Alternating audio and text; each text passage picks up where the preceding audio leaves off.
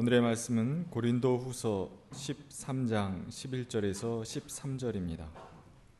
끝으로 말합니다. 형제 자매 여러분, 기뻐하십시오. 온전하게 되기를 힘쓰십시오. 서로 격려하십시오. 같은 마음을 품으십시오. 화평하게 지내십시오. 그리하면 사랑과 평화의 하나님께서 여러분과 함께 하실 것입니다. 거룩한 입맞춤으로 서로 인사하십시오. 모든 성도가 여러분에게 문안합니다. 주 예수 그리스도의 은혜와 하나님의 사랑과 성령의 사귐이 여러분 모두와 함께 하기를 빕니다. 이는 하나님의 말씀입니다.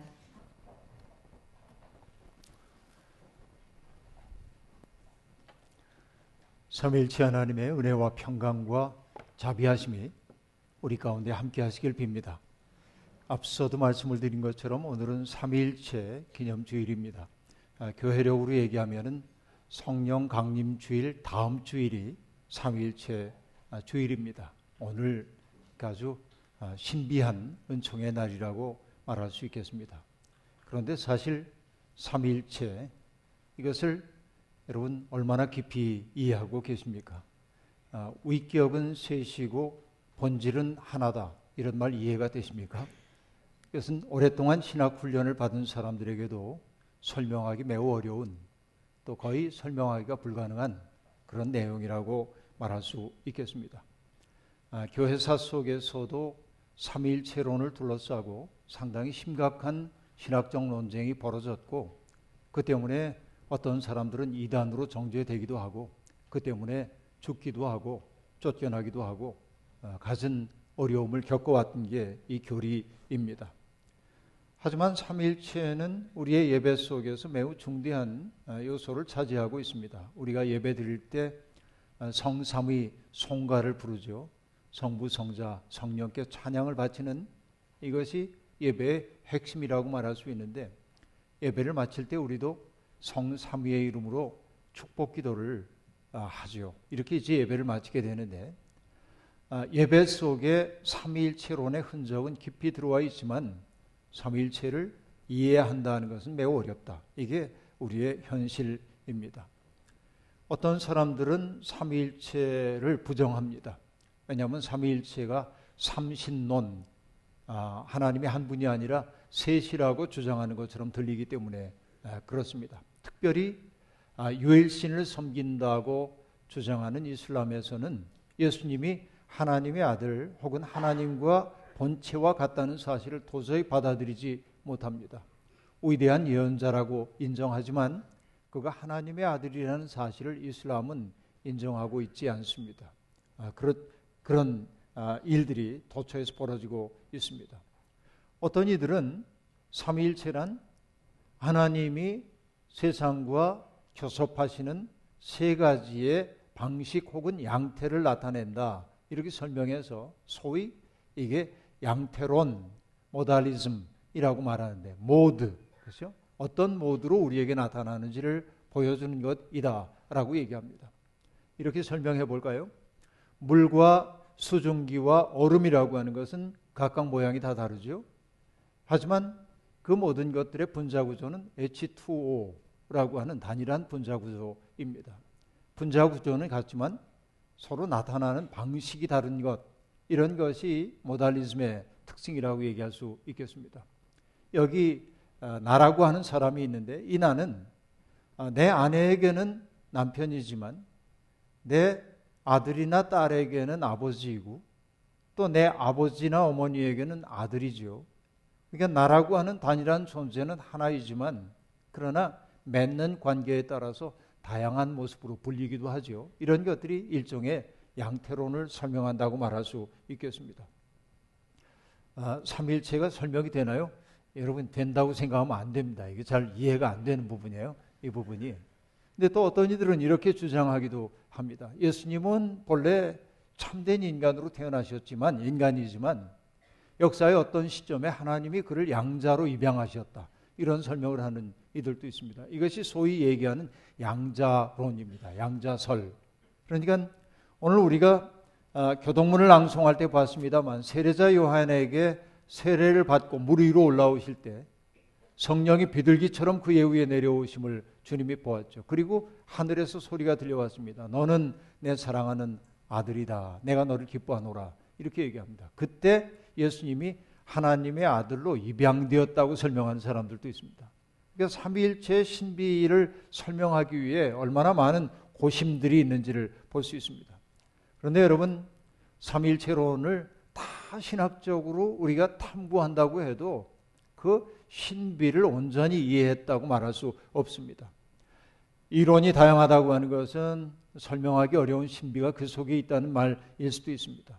삼일체는 성부, 성자, 성령에 대한 그 관계의 신비를 나타내기 위한 것이죠. 여러분, 메시지 성경으로 아주 유명해진 요진 피터슨 목사님은 아, 삼일체를 이론적으로 설명하는 게 불가함을 이렇게 얘기하고 있습니다. 하나가 셋과 같다거나 셋이 하나와 같다는 식의 숫자 노름으로는 삼위일체를 이해할 수가 없다. 삼위일체는 산수와 전혀 상관이 없다. 삼위일체는 성부, 성자, 성령으로 스스로를 우리에게 계시하시는 하나님에 대해 생각하고 그분께 관계적으로 응답하는 법을 배우는 방식이다. 이렇게 말합니다. 이 말도 어려워요. 이 것도 어려워요. 근데 간단히 얘기할 수 있어요. 어떤 얘기냐면 하나님께서 삼일체는 뭐냐면 하나님께서 역사 속에 혹은 우리의 삶 속에 역사하시는 방법이 다양하다는 사실을 우리가 인정하라는 것이 첫 번째이고 인정하는데 그치는 게 아니고 하나님이 우리와 어떤 관계를 맺고 싶어 하시는지를 모범적으로 보여주신단 말이죠. 이 관계가 이게 요즘 어, 피터슨이 우리에게 들려주고자 하는 이야기라고 볼 수 있습니다. 여러분 저는 어, 제 책상 앞에 언제나 15세기의 러시아의 어, 이콘 화가인 안드레이 류블로프의 성삼위일체라는 이콘을 앞에다 이렇게 두고 있습니다. 제 방에 큰 그림도 있고 작은 것도 있고 그런데요. 어, 그 제목이 삼위일체입니다. 어, 세 분이 나란히 탁자를 앞에 두고 고요하게 앉아 있습니다. 대화를 나누지 않고 가만히 앉아 계실 뿐입니다. 이것이 이제 삼위일체의 그림입니다. 안드레이 리우블로프라고 하는 이 위대한 성화 작가를 영화화한 사람이 있는데 그 유명한 러시아의 감독인 타르콥스키라고 하는 사람입니다. 이 타르콥스키의 안드레이 류블로프라고 하는 작품은 대단히 훌륭한 작품인데 안드레이 류블로프에 대해서 이 류블로프가 그렸던 성삼위일체에 대해서 타르콥스키는 이렇게 한마디로 설명을 하고 있습니다. 폭력과 증오가 더 이상 우리를 파멸시킬 수 없는 공간에 대한 상징이라고 얘기합니다. 여러분 이 안드레이 류블로프가 살았던 그 시대는 아, 소위 십자군 전쟁이 끝나고 아, 그리고 이슬람과 기독교 세계의 쟁패 때문에 토처의 사륙이 벌어지고 있고 민족들이 발응하면서 전쟁이 아, 많이 벌어지던 그런 시대입니다. 음습하고 음험한 그 시대를 살면서 하나님 앞에 경외심을 갖고 살려고 했던 류블로프는 정말 처참하게 죽어가고 있는 사람들의 모습을 바라보면서 이런 역사의 부정성이 다 제거된 평화로운 세상의 꿈을 꿨을 텐데 바로 그것을 삼일체라고 하는 신비스러운 그림 속에 담아내고 있는 겁니다. 고요합니다. 그 아름다운 관계 속에서는 어떤 폭력도 증오도 들어올 수 없는 어떤 공간을 마련했고 류블로스는 바로 이 삼일체 하나님의 사귐과 사랑이 인류를 구원할 수 있는 하나의 아, 그 놀라운 비전이라고 그렇게 일깨워주고 있었던 것이죠. 어떻게 보면 갈등과 적대감이 노골적으로 노출되고 있는 우리 시대에도 이 삼일체 하나님에 대해 숙고하는 것은 매우 중요한 의미를 갖는다. 이렇게 얘기할 수 있겠습니다. 삼일체에 대한 이야기 잠시 접어두고 마지막 부분에 얘기하기로 하고 오늘 본문의 순서에 따라서 오늘 우리에게 주시는 도전이 무엇인지를 생각해 보려고 합니다. 여러분 고린도 후서는 고린도 전서와 짝을 이루고 있는 책이죠. 둘 다 바울 사도의 저작으로 되어 있습니다. 그러나 학자들이 면밀하게 연구를 해보니까 고린도 전서와 고린도 후서 사이에 또 하나의 서신이 있었다고 그렇게 판단이 됩니다. 사실 그 서신은 사라졌습니다. 역사의 어떤 시점에 사라져서 발견되지 않았습니다. 혹시 여러분 기회가 되신다면 한번 발견을 해보시죠. 대단한 업적이 될 거라는 생각이 드는데요. 아, 바울 사도의 그 사라진 그 서신은 왜 기록되게 됐냐면 바울 사도가 고린도 가서 복음을 전하고 사람들이 주님을 영접하고 바울은 거기에서 그들을 양육하다가 다른 곳으로 전도하기 위해 떠나갑니다. 그런데 바울이 떠나간 그 자리에 다른 떠돌이 설교자들이 들어와서 고린도 교인들을 가르친 겁니다. 그리고 그들은 자기들의 권위를 입증하기 위해서 전임자인 앞서 와서 복음을 전했던 바울 사도를 깎아내리기 시작했습니다. 어떻게 깎아내렸냐면 이 사람은 예수의 친제자가 아니기 때문에 사도로 우리가 인정하기 어렵다. 다시 말하면 그의 가르침이 참이라고 볼 수 없다고 하면서 새로운 가르침을 던졌던 겁니다. 그 때문에 고린도 교회는 분열되고 있었던 것이죠. 이런 상황입니다. 바울 사도는 격앙됐습니다. 너무나 많은 사람들이 복음의 길에서 벗어났다는 소식을 듣고 바울은 격렬한 감정에 사로잡혀서 그들을 준엄하게 꾸짖는 편지를 씁니다. 그러니까 사라진 그 편지는 고린도 교인들을 꾸짖는 편지였다는 말입니다. 바울은 그 편지를 들려서 디도라고 하는 사람을 자기 동역자를 보냅니다. 그리고 디도가 고린도에 가서 그 편지를 아, 회람시키는 거죠. 그리고 바울 사도는 노심초사하는 마음으로 기다립니다. 고린도 교인들이 어떤 반응을 보이는지 걱정스러워서 아무 일도 할 수가 없을 정도였습니다. 그래서 바울 사도는 이 디도를 진득하게 기다리지 못하고 디도가 돌아올 길목까지 다가가지고 디도를 기다립니다. 근데 마침내 돌아온 디도가 기쁜 소식을 가져왔습니다. 고린도 교인들이 지난날 자신들의 과오를 인정하고 사도 바울에 대해서 대단히 미안한 마음을 품고 있고 바울 사도가 다시 한번 자기들에게 와서 복음을 전해주기를 간절히 기다린다 하는 소식을 갖고 돌아옵니다. 바울 사도는 비로소 숨을 쉴 수 있게 되었습니다. 그러자 그 마음속에 걱정이 생겼습니다. 앞서 보냈던 그 편지가 고린도 교인들을 너무 아프게 한 것은 아닐까? 준엄하게 꾸짖었으니까. 그래서 바울은 변명 겸 그들을 격려하는 편지를 썼어요. 이게 고린도 후서입니다. 고린도 후서는 성경 가운데 가장 따뜻한 책 가운데 하나입니다. 사람들을 바라본 아주 따뜻한 시선이 그 속에 담겨 있습니다. 물론 자기를 서운하게 했던 사도직에 대한 시비 혹은 잘못된 가르침에 대한 이야기는 서신의 거의 말미인 10장부터 12장까지 간결하게 서술하고 나머지는 격려하고 그리고 어, 그들을 기뻐하는 내용이 줄을 이루고 있습니다. 이 얘기를 다 한 다음에 바울 사도가 고린도 교인들에게 거의 마지막 당부처럼 뭐라고 말하냐면 이렇게 얘기합니다. 여러분은 자기가 믿음 안에 있는지를 스스로 시험해 보고 스스로 검증해 보십시오. 자, 내가 믿음 가운데 사는 사람인지를 검증해 보십시오. 그리고 바울이 정말 유명한 이야기를 하죠. 이렇게 말합니다. 믿음의 사람들은 진리를 거슬러서는 아무것도 할 수가 없고 그리고 오직 진리를 위해서만 무언가를 할 수 있습니다. 여러분 이거 강력한 말이죠. 이게 그 서신의 거의 마지막이라고 얘기할 수 있습니다.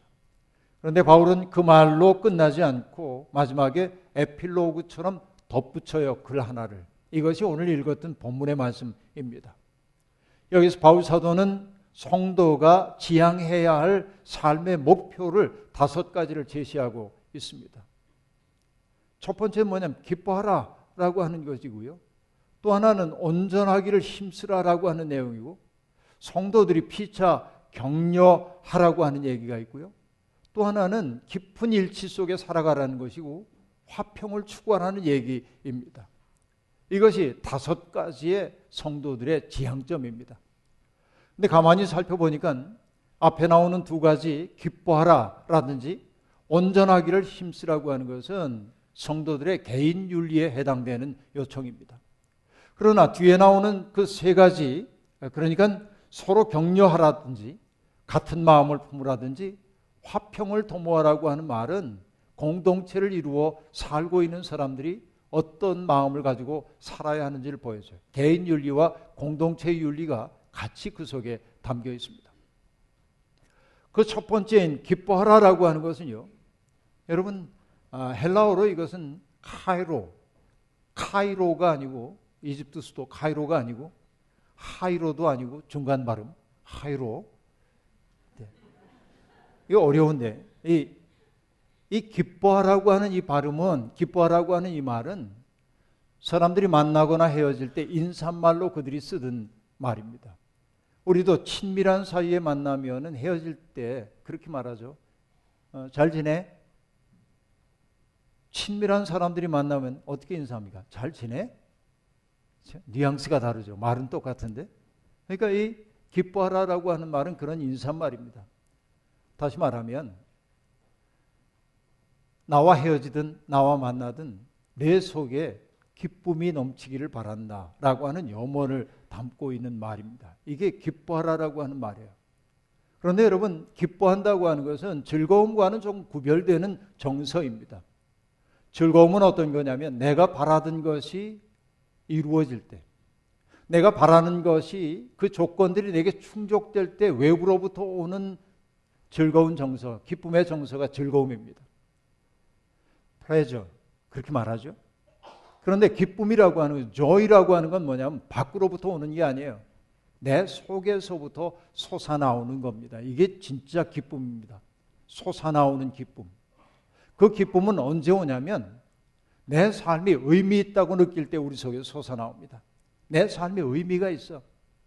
근데 그 내 삶이 의미 있다고 느낀 그때는 언제냐면 믿음 가운데 얘기하자면 하나님의 마음과 깊이 접속되어 있을 때 나는 의미 있는 삶을 살고 있다고 느끼는 거예요.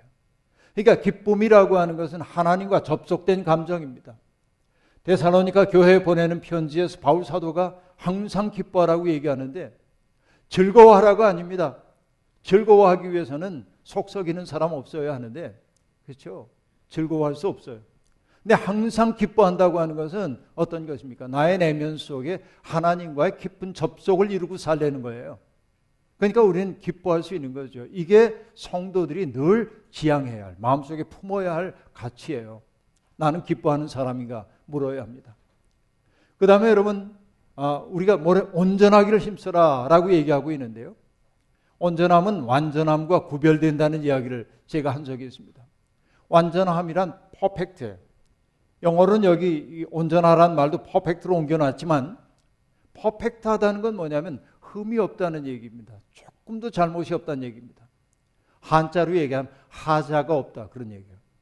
하자란 무엇입니까? 아주 귀한 진주나 옷 같은 것에 흠집이 있는 것을 하자라고 얘기하거든요. 그러니까 그 흠집이 없을 때는 값비싼 보화가 되지만 흠집이 있을 때는 아주 값이 떨어지잖아요. 그러니까 완전하다라고 하는 것은 그렇게 흠이 없는 것을 의미해요. 근데 여러분 세상에 어떤 사람도 흠 없는 사람 없습니다. 완벽한 사람은 아무도 없습니다. 그러나 인간은 완전을 지향하긴 해야 합니다. 지향해야 하는데 그 지향함을 뭐라고 말하냐면 온전함이에요. 온전함이란 뭐냐? 우리에게 주어져 있는 여러 가지 인생의 과정들이 있어요. 흠도 있어요. 죄도 저질러요. 넘어지기도 합니다. 누구 배신하기도 합니다. 이게 우리의 삶이죠. 근데 이런 삶을 부정하지 않고 이 삶을 내 삶으로 수용을 하고 그 속에서 그 재료들, 내게 주어져 있는 인생의 재료들을 가지고 가장 아름다운 것을 만들어 하나님께 바치고 싶어 하는 마음이 온전한 마음이에요. 그러니까 성도들은 바로 그런 마음으로 살아야 하는 것이죠. 나의 실수와 잘못까지도 하나님의 영광을 드러내도록 만들 수 있는 것이 바로 온전함을 지향하는 사람들의 삶이라고 말할 수 있어요. 성도는 그렇게 살아야 합니다. 그 다음에 여러분 공동체 속에서 우리가 살아갈 때 어떻게 하라고 얘기합니까? 서로 격려하라라고 말합니다. 격려하라고 하는 말은 권고하다라는 말로도 번역될 수 있지만 저는 이 격려하라고 하는 말에 해당하는 적절한 우리의 말이 있다고 생각해요. 그 말이 뭐냐? 북돋다라고 하는 말입니다. 여러분 북이라고 하는 단어는 북은 순수한 우리말인데요. 북은 뭐냐면 초목의 뿌리를 쌓고 있는 흙을 뜻하는 말이에요. 여러분 밭두렁에 이제 식물들이 이렇게 잘 자라고 있는데 비가 많이 내립니다. 그럼 농부는 호미 하나를 들고 비가 그친 다음에 밭고랑을 슬슬 걷다가 비에 씻겨져 내려가서 흙이 사라지고 뿌리가 드러난 식물들을 보면 호미를 가지고 흙을 끌어올려 주지요. 그래서 뿌리를 덮어주죠. 그게 뭐냐면 북도둠입니다. 북돋다라고 하는 건 그런 거예요. 이게 이 북돋다란 말이 정말 좋아요. 살다 보면 내 뿌리가 노출된 것처럼 고통스러울 때가 있어요. 이 뿌리가 시린 것처럼 내 존재가 시린 것처럼 느껴질 때가 있어요. 우리 지금 옆에 있는 사람들은 누구나 다 그런 시련 속에 살고 있단 말이죠. 이게 성도들이 해야 할 일은 뭐냐면 지적질하는 게 아니에요. 너 지금 뿌리가 드러났네. 부끄럽겠다. 지적질하는 게 아니에요. 성도들이 해야 하는 건 뭡니까? 사랑으로 덮어주고 감싸주고 흙을 끌어올려 가지고 뿌리를 덮어주고 잘 살 수 있도록 해주는 거 아니겠어요? 이런 것이 우리에게 정말로 소중한 것이라고 볼 수 있습니다. 성도들은 여러분 누군가의 허물을 찾아내 지적질하는 사람이 아니고 조용히 덮어주고 북돋워 주는 사람이어야 합니다. 낙심한 사람들 곁에 다가가서 그들의 설당이 되어주고 그들이 홀로가 아니라는 사실을 일깨워주고 그들 속에 생기를 불어넣는 것 이게 격려하는 일이에요. 그리고 그 다음에 여러분 믿음의 사람들은 어떻게 하라고 얘기합니까? 같은 마음을 품어야 한다 하고 말합니다. 같은 마음을 품으라는 이 말을 오해해서 여러분 한 사람의 뜻만이 아, 지배하도록 만들라는 뜻이 아닙니다. 여러분 같은 마음을 품으란 말은 차이를 없애라고 하는 말이 아니고 우리가 서로 다른 생각을 가지고 있음에도 불구하고 공통의 중심에 잇된 존재가 되기 위해 애를 써라라고 한 말일 겁니다. 여러분 바울 사도는 교회 신비를 얘기하면서 교회의 머리는 그리스도라고 얘기했고 그 머리로부터 모든 지체가 연결되어 있다고 얘기했습니다. 그러니까 우리가 서로 이렇게 같은 마음을 품어야 하는 것은 뭐냐면 내 마음으로 누군가를 동화시키는 게 같은 마음 품는 게 아니고 그리스도의 마음 속에 내 마음을 접속하고 그의 마음도 그리스도의 마음에 접속했을 때 이루어지는 것이 같은 마음을 품는 거예요.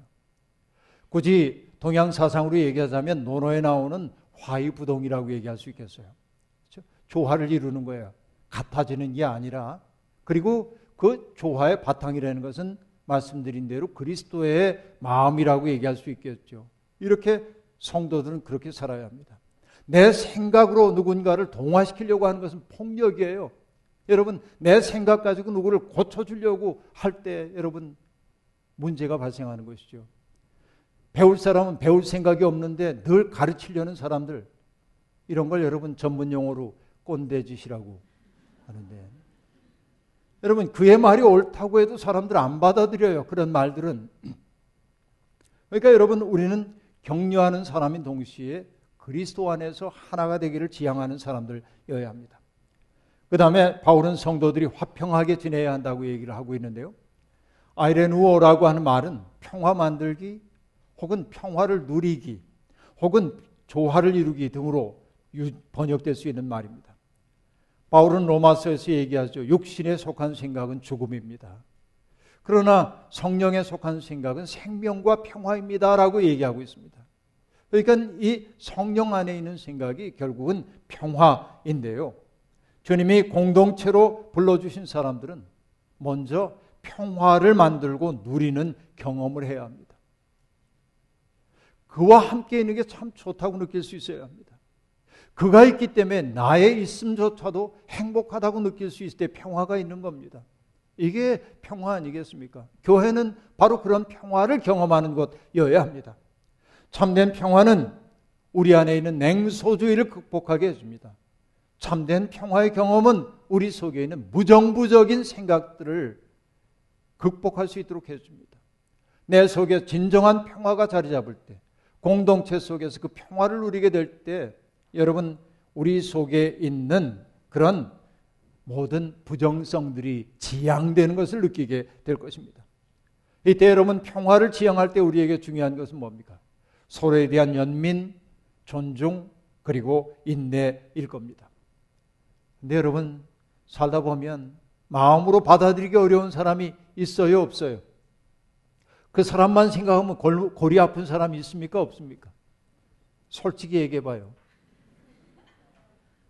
저 사람만 없으면 괜찮을 것 같다는 사람이 있잖아요.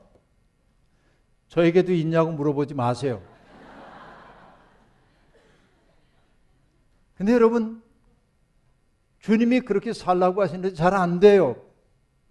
이때 우리에게 필요한 것이 뭡니까? 하나님의 은혜와 섭리의 신비 안에 머무를 때 우리는 그 삶을 지향할 수 있는 거예요. 그래서 고린도 후서 13장 13절 축복 기도의 모델인 그 마무리 말이 어떻게 되어 있습니까? 주 예수 그리스도의 은혜와 하나님의 사랑과 성령의 사귐이 여러분 모두와 함께 하기를 빕니다. 짤막하지만 매우 아름다운 구절입니다. 그런데 여러분 이상하지 않아요? 우리는 성부, 성자, 성령 그렇게 얘기하잖아요. 근데 축복 기도의 순서가 어떻게 되어 있어요? 먼저 예수 그리스도의 은혜와 이렇게 시작돼요. 하나님의 사랑이 뒤로 가요. 우연히 그랬을까요? 여기에 신비가 있어요.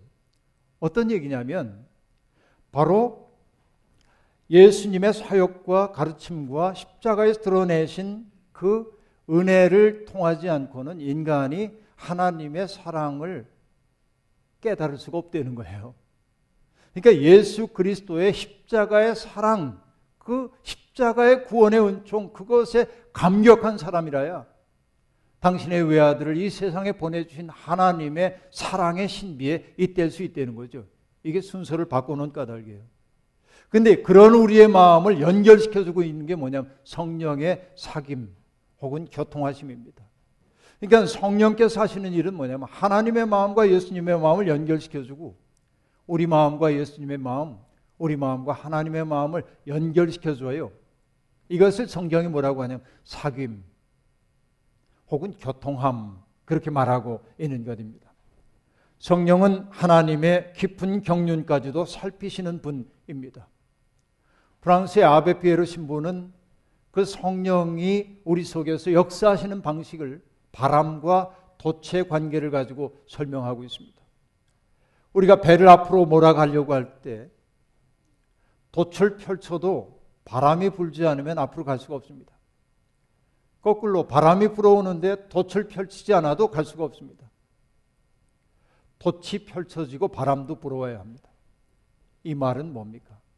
여러분, 하나님의 뜻대로 살려고 하는 우리의 치열한 노력과 하나님의 은총의 섭리가 성령의 역사가 함께할 때 우리는 인생의 배를 거룩의 방향으로 저어갈 수 있다는 뜻 아닙니까? 이게 성령께서 하시는 일입니다. 여러분, 예배를 삼일체에 기반한 축복 기도로 마치는 까닭은 무엇일까요? 여러분, 클라우스 베스토만이라고 하는 독일의 신학자가 이렇게 얘기했습니다. 축복 기도란 예배 안에서 일어난 일과 예배 밖에서 일어나는 일을 연결 짓는 다리이다. 라고 얘기합니다. 자, 이 말도 어려우면 설명해 보겠습니다. 예배 안에서 우리는 은혜를 받았어요. 그럼 예배 마치고 돌아가서 여러분 일상적 삶으로 복귀하면 안 됩니다.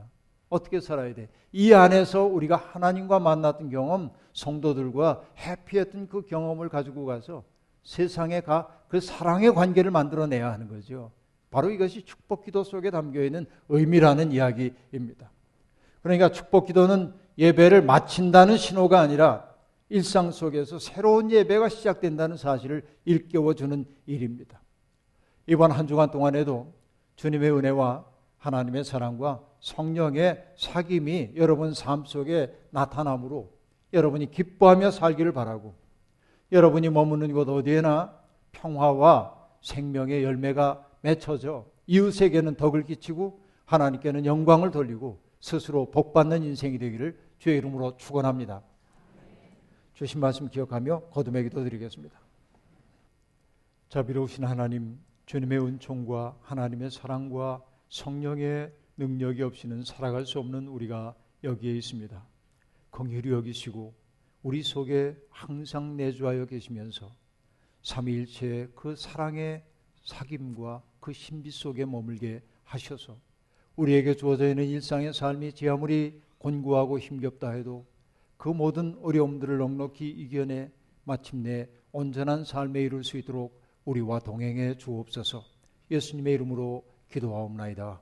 아멘.